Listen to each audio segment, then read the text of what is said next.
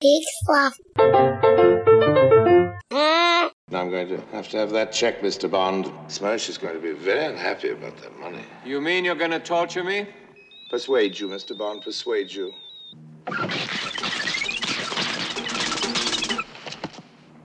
Don't worry about that chair with a hole in the middle. It's merely waiting to be reupholstered. By me. You have an inventive mind, Mr. Bond, but my methods are much more subtle. They have to be. What are you going to do? Physically, I'm not going to do anything. Oh, you're going to nothing me to death. Torture of the mind. The most exquisite torture is all in the mind. It's a beauty contest, Mr. Bond.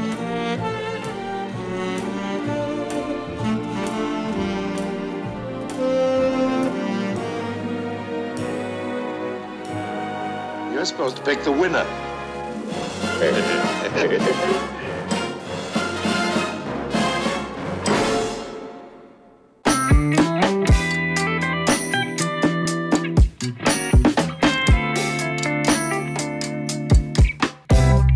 Hey, everybody, I'm Joel Murphy, And I'm Andy McIntyre. and this is Silver Linings Playback, the podcast where we watch maligned movies and we find their silver linings. And we are wrapping up Mockbuster Movie Month with uh, perhaps the most or least mockbustery of all, because this is a, a drafting opportunity to a James Bond movie that they made by doing a James Bond movie. Yeah, it's both not quite what these other ones are, but also in some ways it is really the best. I think the, yeah, just. So I think we can do a quick version of the story, but essentially what happened is someone bought the rights to the Ian Fleming novel Casino Royale before that meant anything and owned them. And then uh, someone else, MGM, came along and made a bunch of James Bond movies starring Sean Connery. And then the producers that realized, wait a second, James Bond, that's that thing we own the rights to this one book of. And so they essentially had the rights to make a James Bond movie and were drafting on the success of the existing James Bond franchise, but also doing it kind of like with the H.G. Wells War of the World. They're completely within their right to do what they did because they did, in fact, own the rights to this particular Ian Fleming book. And adapted it perfectly.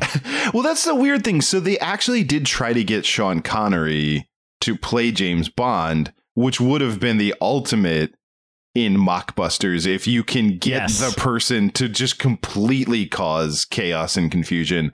Uh, but rightfully so, Sean Connery wanted too much money. And so then they decided to make it a parody. I'm not sure why. Right. And they there were several Bo- James Bond slash 007s in this movie, but uh, one of them, David Niven, was actually Ian Fleming's personal dream casting for the role of James Bond. And I think if you watch this, you can see why. I think if he played it exactly like he did in this movie, we would not be talking about it now because there would be no James Bond franchise.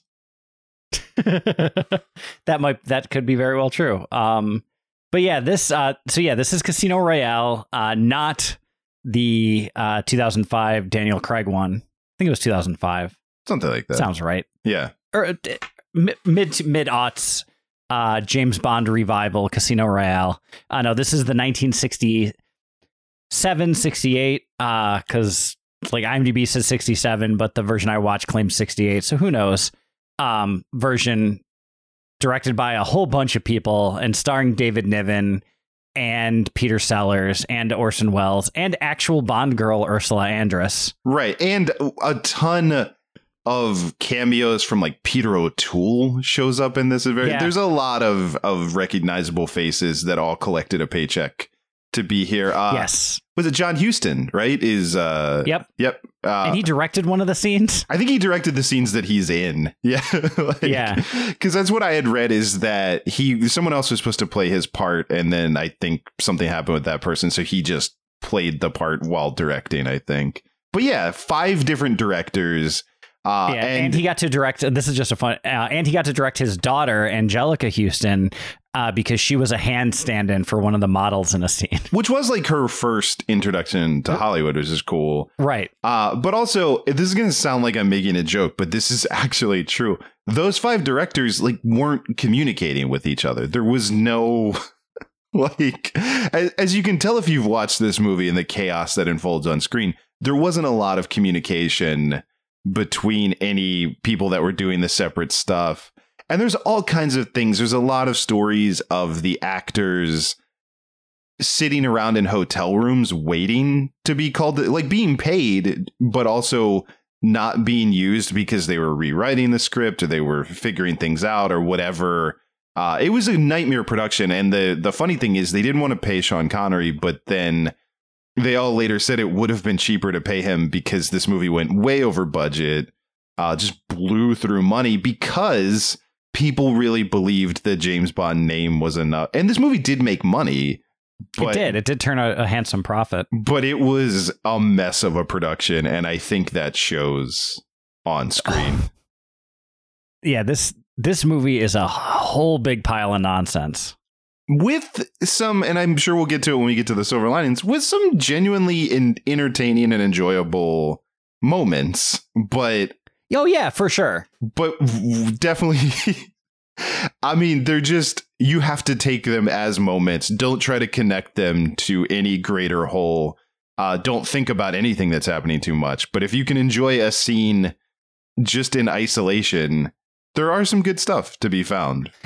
This movie is about as narratively connected as like Monty Python's The Meaning of Life. Yeah.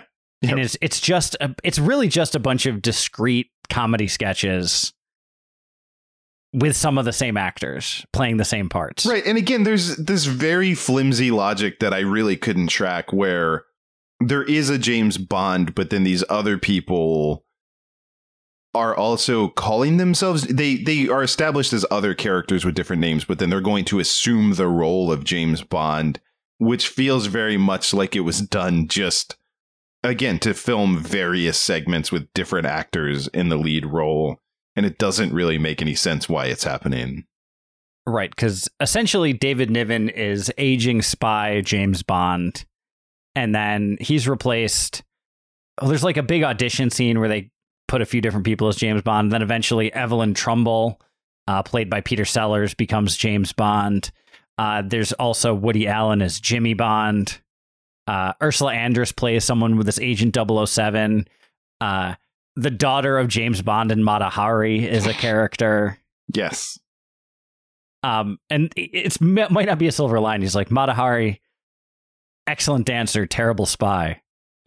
Mata Bond, terrible dancer, might be a great spy. Yeah. No, that is. uh, but yeah, I mean this this movie's a hot mess. And also, I don't know why we're just in this opening part because I will not get through this episode without making sure to mention it. Uh, Peter Sellers, if you've ever Googled him, seems like he was kind of a monster in general, but particularly on this set, seemed like a nightmare to yeah. deal with. Uh, where uh, for one, like he he got into a thing like he had apparently recommended Orson Welles uh, to play uh, the part of Chiffre, who's like one of the few things that I recognized in this movie as a thing from the original novel slash uh, the Daniel Craig version. Uh, that's the Mad mm-hmm. Mm-hmm. character is who he's playing, right? Uh, and does some of the things that you would expect to see uh, if you were at all familiar with this, like play cards and torture him, but in a very right. weird context. But uh because in the Casino Royale book, uh, they do play baccarat, not Texas Hold'em. Right. Yeah, the Texas Hold'em is definitely the trendy updating that they did in the 2000s, right. which I think is smart because I don't think anyone... Oh, it's definitely because one Baccarat is not an interesting game. It's explained in great detail in the Ian Fleming novel, and I don't care. Well, and it's it's a funny thing too, where I think wisely the movie has them play Baccarat, and I just like contextually was like, oh well, it seems like he won, but they're just showing cards and not really telling you what's happening, and it's like, yeah, okay, I'm gonna accept that James Bond won this because who cares? Yeah.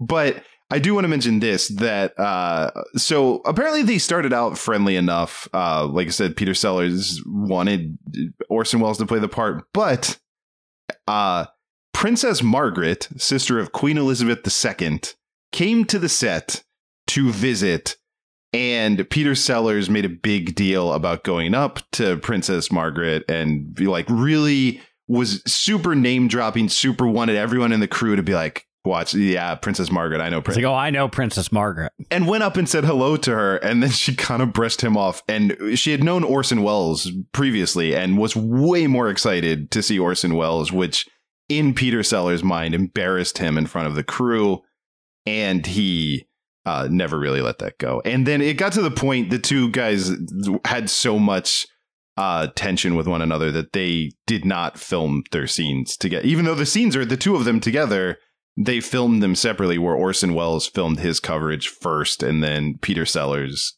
came in later and filmed his half of the conversation. And from some of the stuff I was reading, at times Peter Sellers was rewriting his lines and saying different things that didn't really match what had already been recorded by Orson Welles. so they really had Yeah. to try It to a, it was a big pastiche job. yeah. So, which I will say, knowing that and watching it, it it is more cohesive than I would have expected based on what I had read.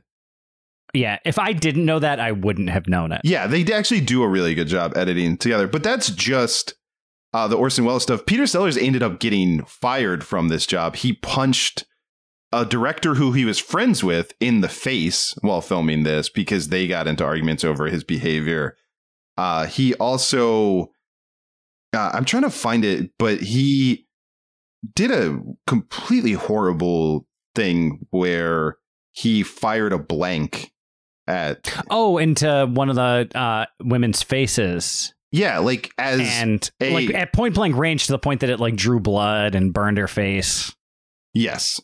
Uh which as like I as what he would have I guess viewed as a prank, but which is a horrible thing that now I think we would recognize as you know, completely Abuse. unac- Yeah, it's just abusing a woman that you're doing a scene with. Uh yeah, I'm trying to find the details, but I now have lost that spot. But yeah, that that's another thing that he did on set. Uh he seems like he was a nightmare to work with. Yep. So just want to not get through this without uh Without addressing that he was just a dick. Yep. From pretty much start to finish. So uh Yeah. we can I think move on from that. But yeah, so uh eh, eh, that was definitely happening and just everything else seemed like a mess. Um, yeah, it, it it the movie is super chaotic and you can that much you can tell that there's just not a lot of cohesion, but oddly enough, one of the most chaotic aspects of the script um or of the whole filming being the Orson Welles and Peter Sellers nonsense, that's the least discernible in the insanity of this movie. Well, and and that's the funny thing is like, to very for different reasons and to different degrees, they both I think had reputations as being difficult to work with, but they both also on screen you would never tell. They they were able to deliver professional, you know, performances. So I think yeah, they're both, you know, on screen, yeah, everything seems like it's going well even though it clearly was not. Um yeah like this everything about this movie is weird It's it's Like, very it- weird. yes. it's it's literally a bunch of essentially comedy sketches most of which aren't very funny Right. uh and i would even argue that like not that because this movie came out in the 60s there's stuff from the 60s that still holds up as funny today so it's not like oh this must have just been funny for the time like no it's just like not funny There I, I think people, if they haven't seen it, if this helps, there's a great episode, a classic episode of The Simpsons, where they make a radioactive man movie. And there is a sequence where they say that they should get the original radioactive man, and then they cut back to that what is a parody of the 1966 Batman television show, but as presented, it is a completely ridiculous fight scene that then devolves into a completely ridiculous dance scene. And and then it cuts back to the executives like shuddering. But essentially that flashback is this movie like that is about the logic that that is going on where it's just like literally the end of this movie is just chaos where people are fighting and dancing and whatever there's It's- a monkey at one point Yeah. Woody Allen is hiccuping nuclear explosions. because yeah he, sw- he swallowed them which look i mean there were things that did make me laugh throughout this Mhm. movie uh but it is a very strange movie indeed. And it's yeah uh, there's a handful of things that are recognizable from the book but mostly it's just a loose collection of i mean it starts with tropes. let's see if we get uh, how well can we do? So it starts with m well they co- they go to get james bond but essentially m dies. And then there's a lot of time spent at his scottish funeral and there's a lot of hijinks around Yes. that and then do we go to the james bond school Well, yeah, because well, I think we, I maybe you're saving for the silver lining, but just the bizarre scene with James Bond and the Scotsman and the giant stone balls. oh that's definitely a silver lining for me but we can talk okay, about so it we'll, you we'll, we'll put a pin in that. Yeah. No, okay, just make. Uh, I, I want to make sure we don't leave that out. Is what, oh, what I'm oh getting no at. i would never dream of it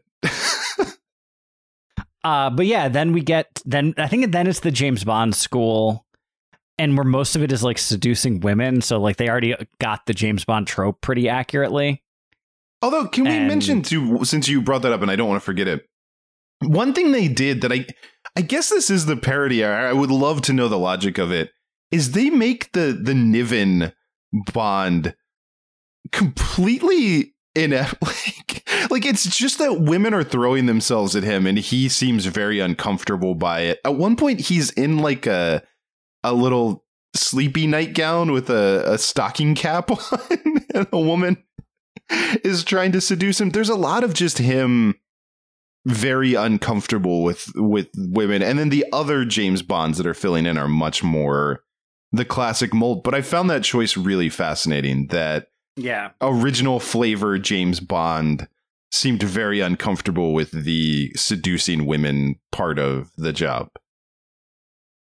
yeah, but I think it was also because like at a few points he realized that he was then seducing people that might be his daughter, and so he was, that's what made him so uncomfortable about it. There was the scene with his daughter, but I mean, it's because in the Scottish scene there it was happening too. But I think that was maybe it was all contextual because it was that M's widow that was like throwing herself at him. So maybe every woman that happened to be throwing herself at him, he had a reason to be uncomfortable. But it just was consistent that every woman that threw themselves at him, he did not want. But yeah, his daughter, who does say.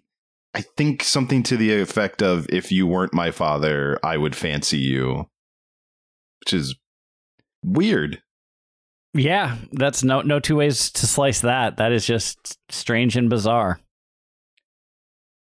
Okay, Yeah, so so the school. All right, we're the school. And then there's just this like random non sequitur scene where the daughter of Mata Hari and James Bond like also goes to spy school, but then is like spying on the spy school. And there's the weird like Peter Lorre style henchman guy that has the external heart battery. And yeah, and then yeah, Peter they- Sellers becomes Bond, and then there's the scenes with Orson Welles where he makes a woman disappear and nobody cares. I mean, look, they're there to see a baccarat tournament, and he is interjecting close-up magic. So These people are easily entertained. Is that what you're telling me? yes, that booze was stronger in the 1960s in swing in London. yes, that's exactly what I'm saying. Um,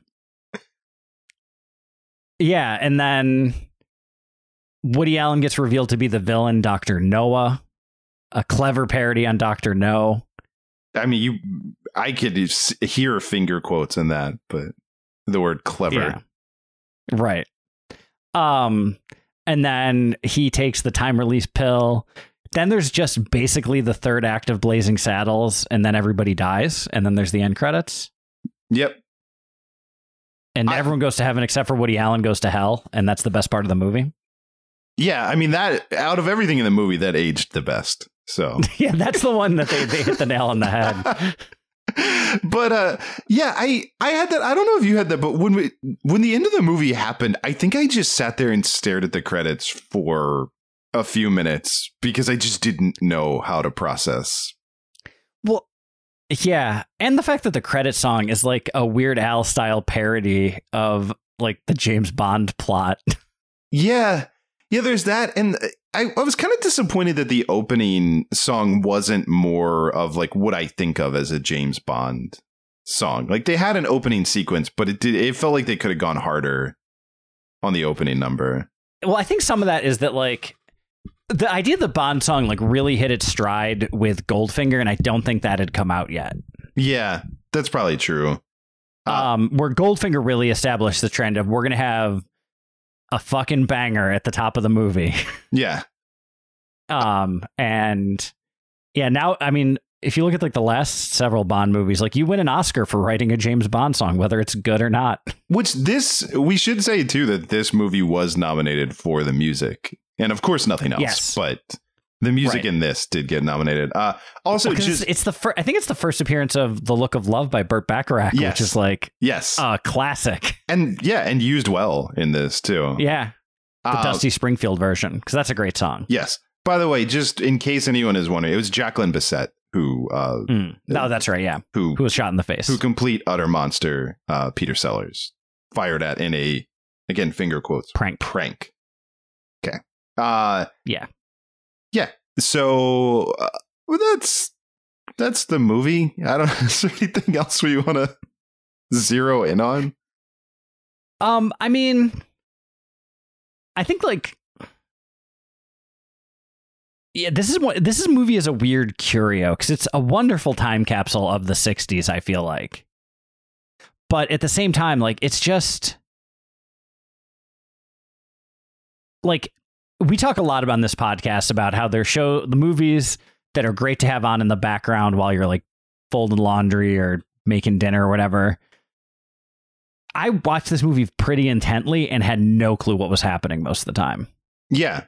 Yeah, no, I I think I at various points I was leaning in as if I was going to like if clarity would come if only I got even closer to the screen. Right. Like I was like squinting. I was yeah, no, it I very tr- I like turn- very hard turning the tried. volume up. Yeah, like I very much Yeah. wanted to know what was happening and tried to follow it and it it, it it I don't think it's possible. I don't think anyone could actually follow this completely and fully understand everything that is being presented.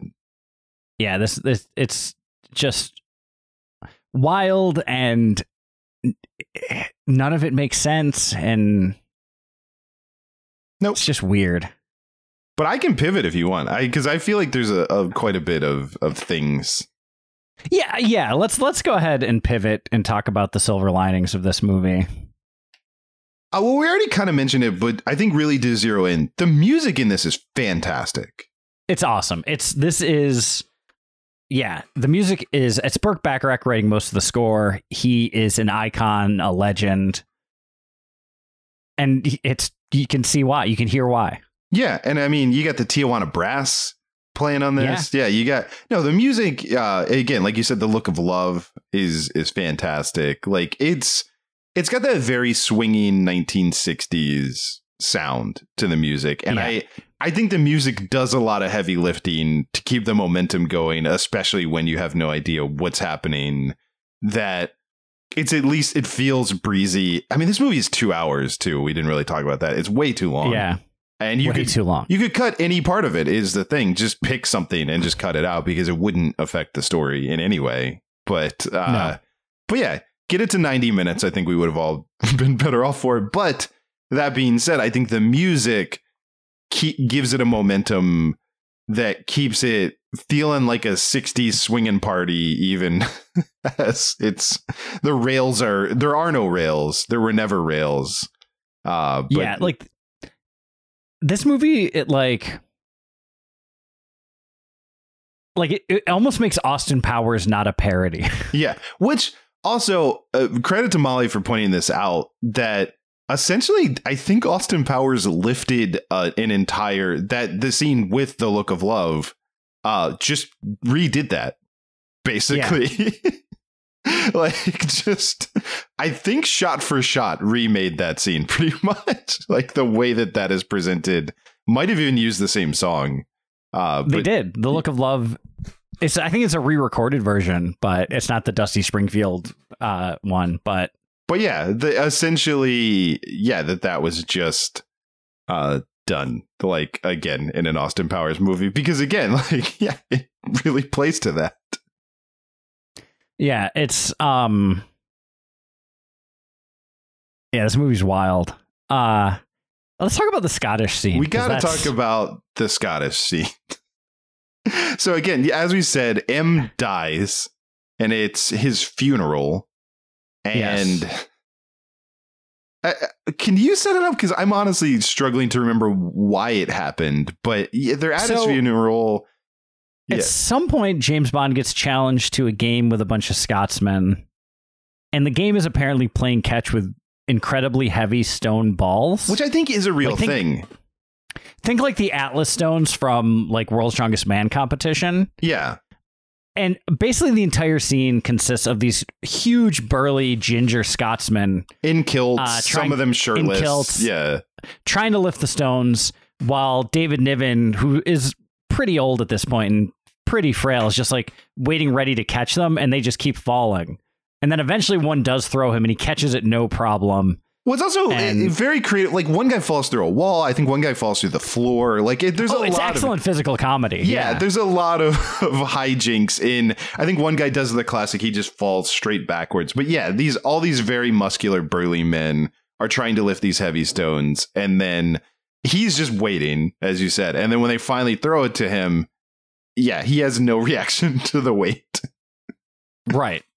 Because he's James M.F. and Bond. And then he karate chops it in half. That sounds right. I know that they then- somehow it was split in half. I think you know. Yeah.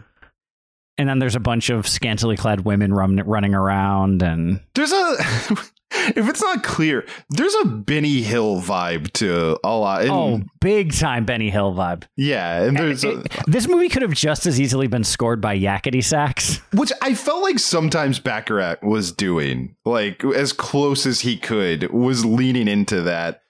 Uh but yeah, there's a lot of really beautiful women and a lot of Scotsmen, and I think they all mob him or something. And then they, they there's a in the scene that we played in the beginning with Orson Welles in the torture Scotsman's come back. That's when Peter O'Toole shows up playing the bagpipes as himself. Yeah. And many of the bagpipes also double as machine guns. Let's not forget that. How could we? Um, yeah. Then it cuts to. I think the next part is the James Bond school. Yes, which uh, I mean, if we're just uh, doing silver linings, I I do want to talk about his, his daughter uh, in that sequence because Yeah, that was one of my favorite parts of the movie because I think it made the most sense, even though it was also maybe the weirdest. Yeah, so he he goes to see her, and first of all, there is, which also I'll I'll use this as a broader thing too, as we're doing silver linings to say, with five directors and with all the chaos around them, there's some really great cinematography in this Mhm. movie, and it has that rich 60s technicolor look to it that you don't really get anymore and all of that is very apparent in this scene because we get a dance scene and the the reds of the background like just the the red is that I like I missed that you know and I was even thinking like the closest that you get to it now is the last Jedi the throne room scene or something like that but it's Yeah. just that like very rich red and it's this super choreographed dance routine that she's doing which is great like would be you know completely unironically at home in a I'll call it proper James Bond movie Except she's a terrible dancer. well, I, right. The joke is that she is bad, but the sequence itself, the way that it looks and the way that it's presented, uh, would absolutely be at home. Oh, fit for sure. Yeah. yeah, and and so all that's done really well, obviously with the comedic twist. Uh, but yeah, then we meet her, and and who like I should have in front of me, but who is? The, do you know who the actor is who is playing? Off the top of my head, I don't. She isn't super famous. But I thought she was great. Like she's super. She was really good. It's uh, She's one of, easily one of the highlights of the movie. uh, Joanna uh, Pettet. I'm guessing. hmm Yeah. But she's fantastic. She wears an absolutely ludicrous costume uh, for most of their scenes, which cracked me up too, because they have her like in a trench coat at one point, but with, with just that costume under it. But uh, she she was really great and really charming, and the stuff with her and James Bond, as weird as it was, was good, and the dance scene was legit good. I also I think it was her right. We didn't talk about I enjoyed the comedy of the the auction scene, which I think involved her as well. Yeah. Because I thought that was some of the best comedy in the movie is they they put a lot of energy into there's all these different governments, you know, like these different countries that are all in an auction house. They're trying to bid on stuff that Le Chiffre is uh, putting up for auction. But there's just all this discussion of various countries saying like when we bid we will stand. And then another country just defiantly in response going fine when we bid we're going to stand. And then when we're bidding we'll sit down. And it spends the time like establishing this the the ultimately like the british government is like well we don't know what we're going to do. And looks everybody has this like very specific choreography of if they're standing or sitting and what that means. And then when they start doing the bidding they really pay that off of the quick cuts of someone bidding and then someone responding with a bid and all of the bids are ridiculous. And like i i don't know. It worked for me. Just the tempo Yeah, of no, that. that. was solid. and so yeah that was a good scene. Um look i am completely biased. Uh, and also i pointed this out. This has secretly been an orson welles month. I caught on to you early when you started with war of the worlds and then uh, you did we did uh, it was war of the worlds and then uh transmorphers. And of course transformers uh, the animated 80s movie was orson welles final credited performance. This has secretly been an orson welles month so of course we ended with a mockbuster with orson welles in it but i love that man. I love his Uh, He's, he's he is great. he's great and he he is playing the fuck out of a bond villain in a very dumb movie but Yeah. man he's selling it like he is completely and utterly selling this character Because That's the thing is like people that don't know Orson Welles think that he's the wunderkind that made Citizen Kane and then he immediately devolved into obese self-parody.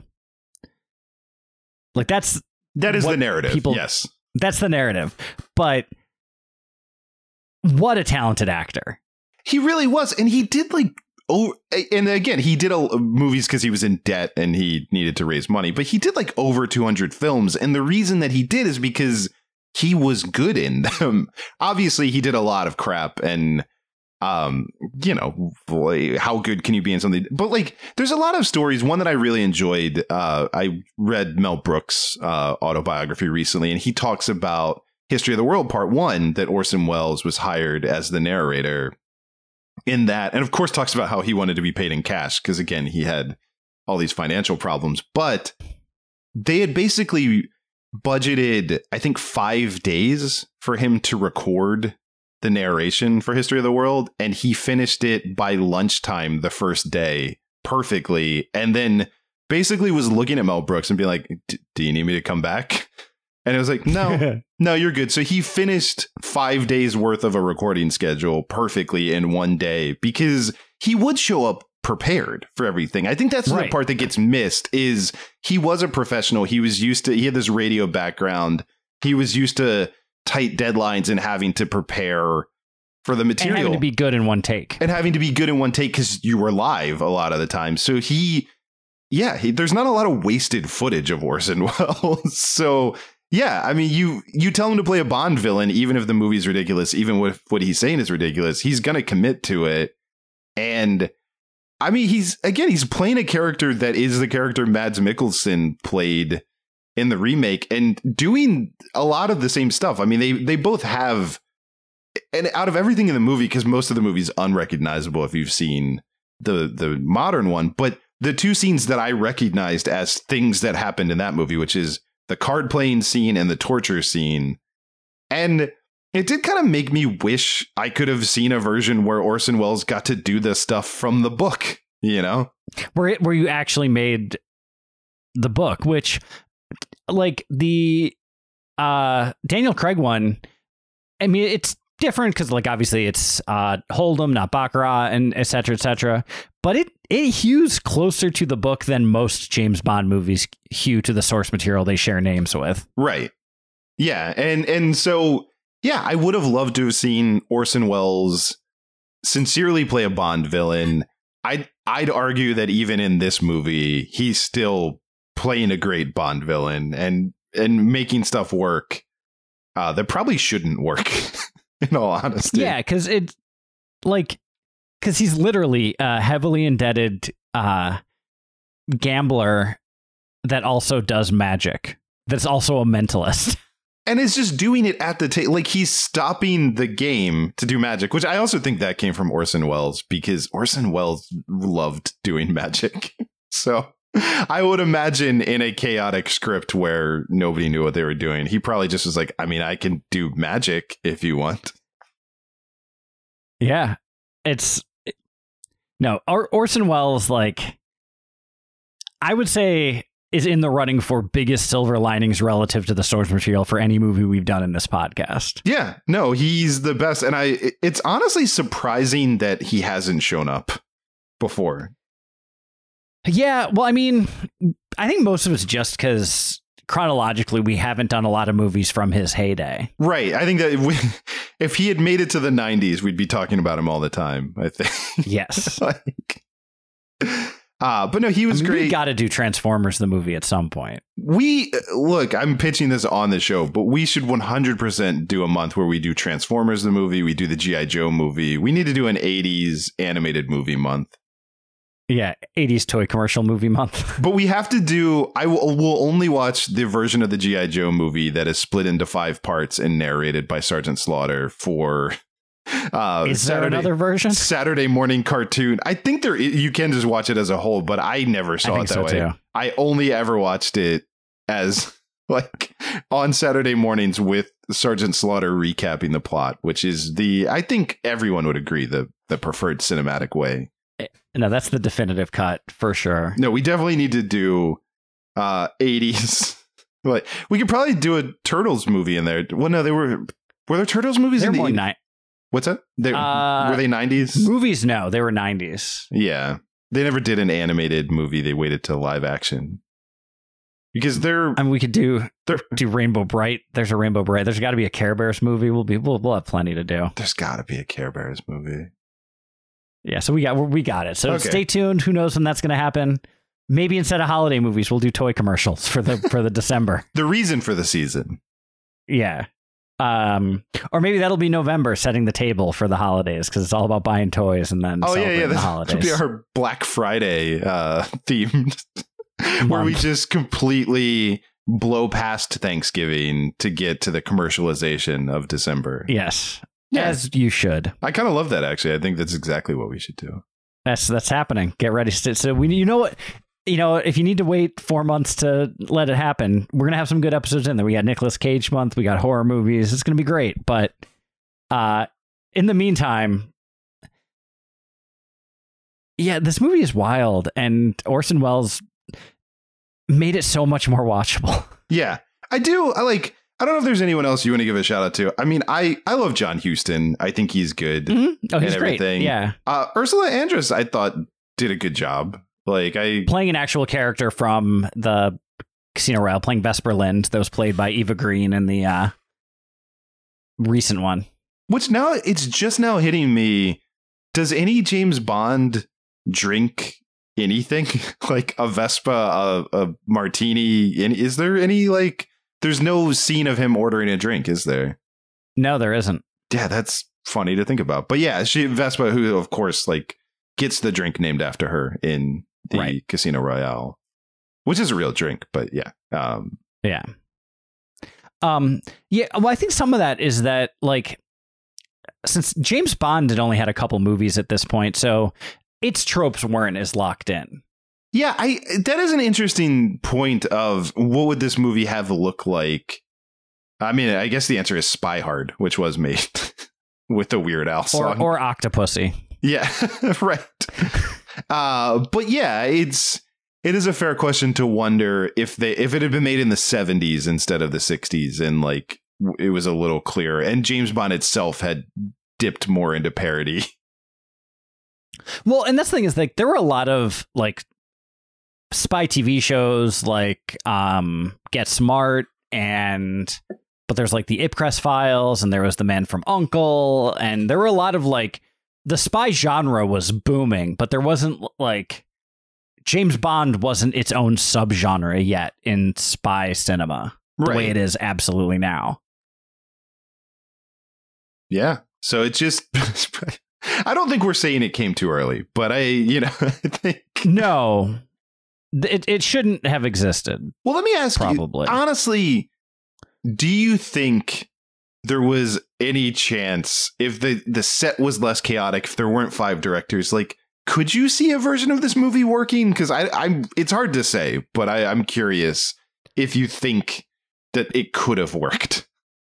So I think the caliber of the Orson Welles and Peter Sellers sequences and the utter chaos of the the final climax no No, yeah. I just yeah Yeah, um, yeah, I'm even trying to entertain like if Peter Sellers had just been Bond the whole time, or I don't know if you gave or just David Niven the whole time David Niven because Peter Sellers is a monster and uh, was rightfully fired from this. But uh, uh, yeah, if David Niven had just done the scenes with Orson Welles and probably would have shown up face to face and spoken to him and they would have played off each other and stuff and would have not Um, cared about the feelings of the British monarchy uh, visiting the set.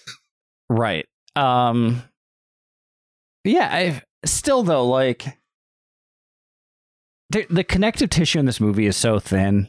Like if it was just M- Mata Hari movie, I think that would have been good. Right, that's what I'm trying. I think that was what I was trying to get at. Is if I don't know if the card playing scene with Orson Welles happens earlier, and you establish like you do the auction, you do the card playing scene, and you actually try to build to something with him. Also, it's just now hitting me because of how because you recapped the fact that Woody, uh, like Woody Allen is ultimately the villain. What happens to Orson Welles? Does he just go away? Do, do they resolve that? He uh there you remember that title card that said he flew back to his own planet and then the spaceship exploded? That was it. Okay. Yeah, yeah. yeah. Sorry I missed that. But yeah. Yeah. you, it must have been when you were leaning out for a second. Yeah, that's probably it. But yeah, that's the thing with this movie is it takes you that long to go like, wait a second. Wait a minute. It's meanwhile, What's happening? meanwhile you just hear a car engine rev up and peel out of the parking lot. You just see Orson Welles just slowly lumbering in the background away.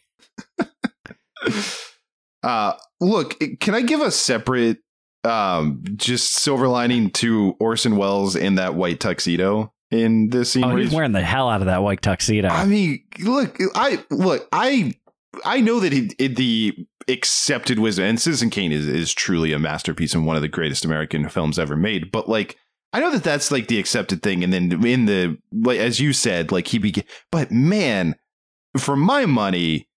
60s Orson Welles, 70s Orson Welles, that was where it was at. Like when he was wearing a cape and a top hat and like if you watch F for Fake, that is the sexiest, most fully realized Orson Welles, and I will stand by that assessment.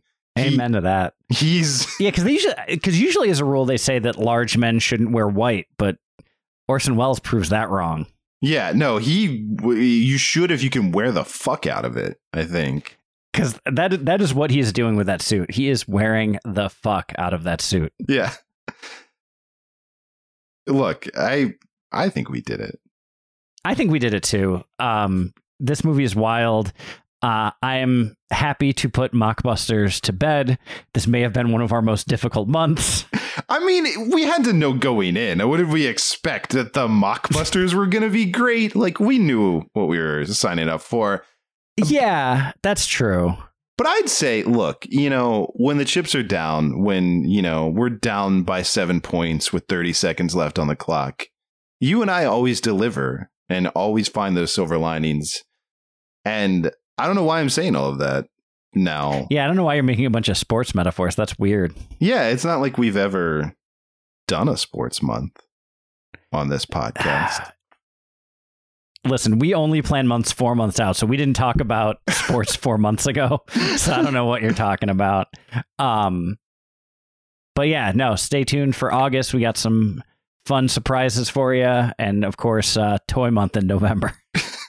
Stay tuned to for November, but we got to get through August and September and October first. But yeah, so listen all the way through. please, please, we really need you to listen to everything. Tell your friends. Please. Silver Linings Playback is a production of HoboTrashCan.com. If you enjoyed the show, please rate or review it on Apple Podcasts. Hear more great shows on the Peak Sloth Podcast Network, like this one.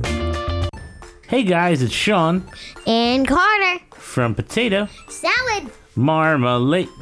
Eight. Aid, Aid. aid, potato salad marmalade. Another podcast here on the Peak Sloth Network. Check it out.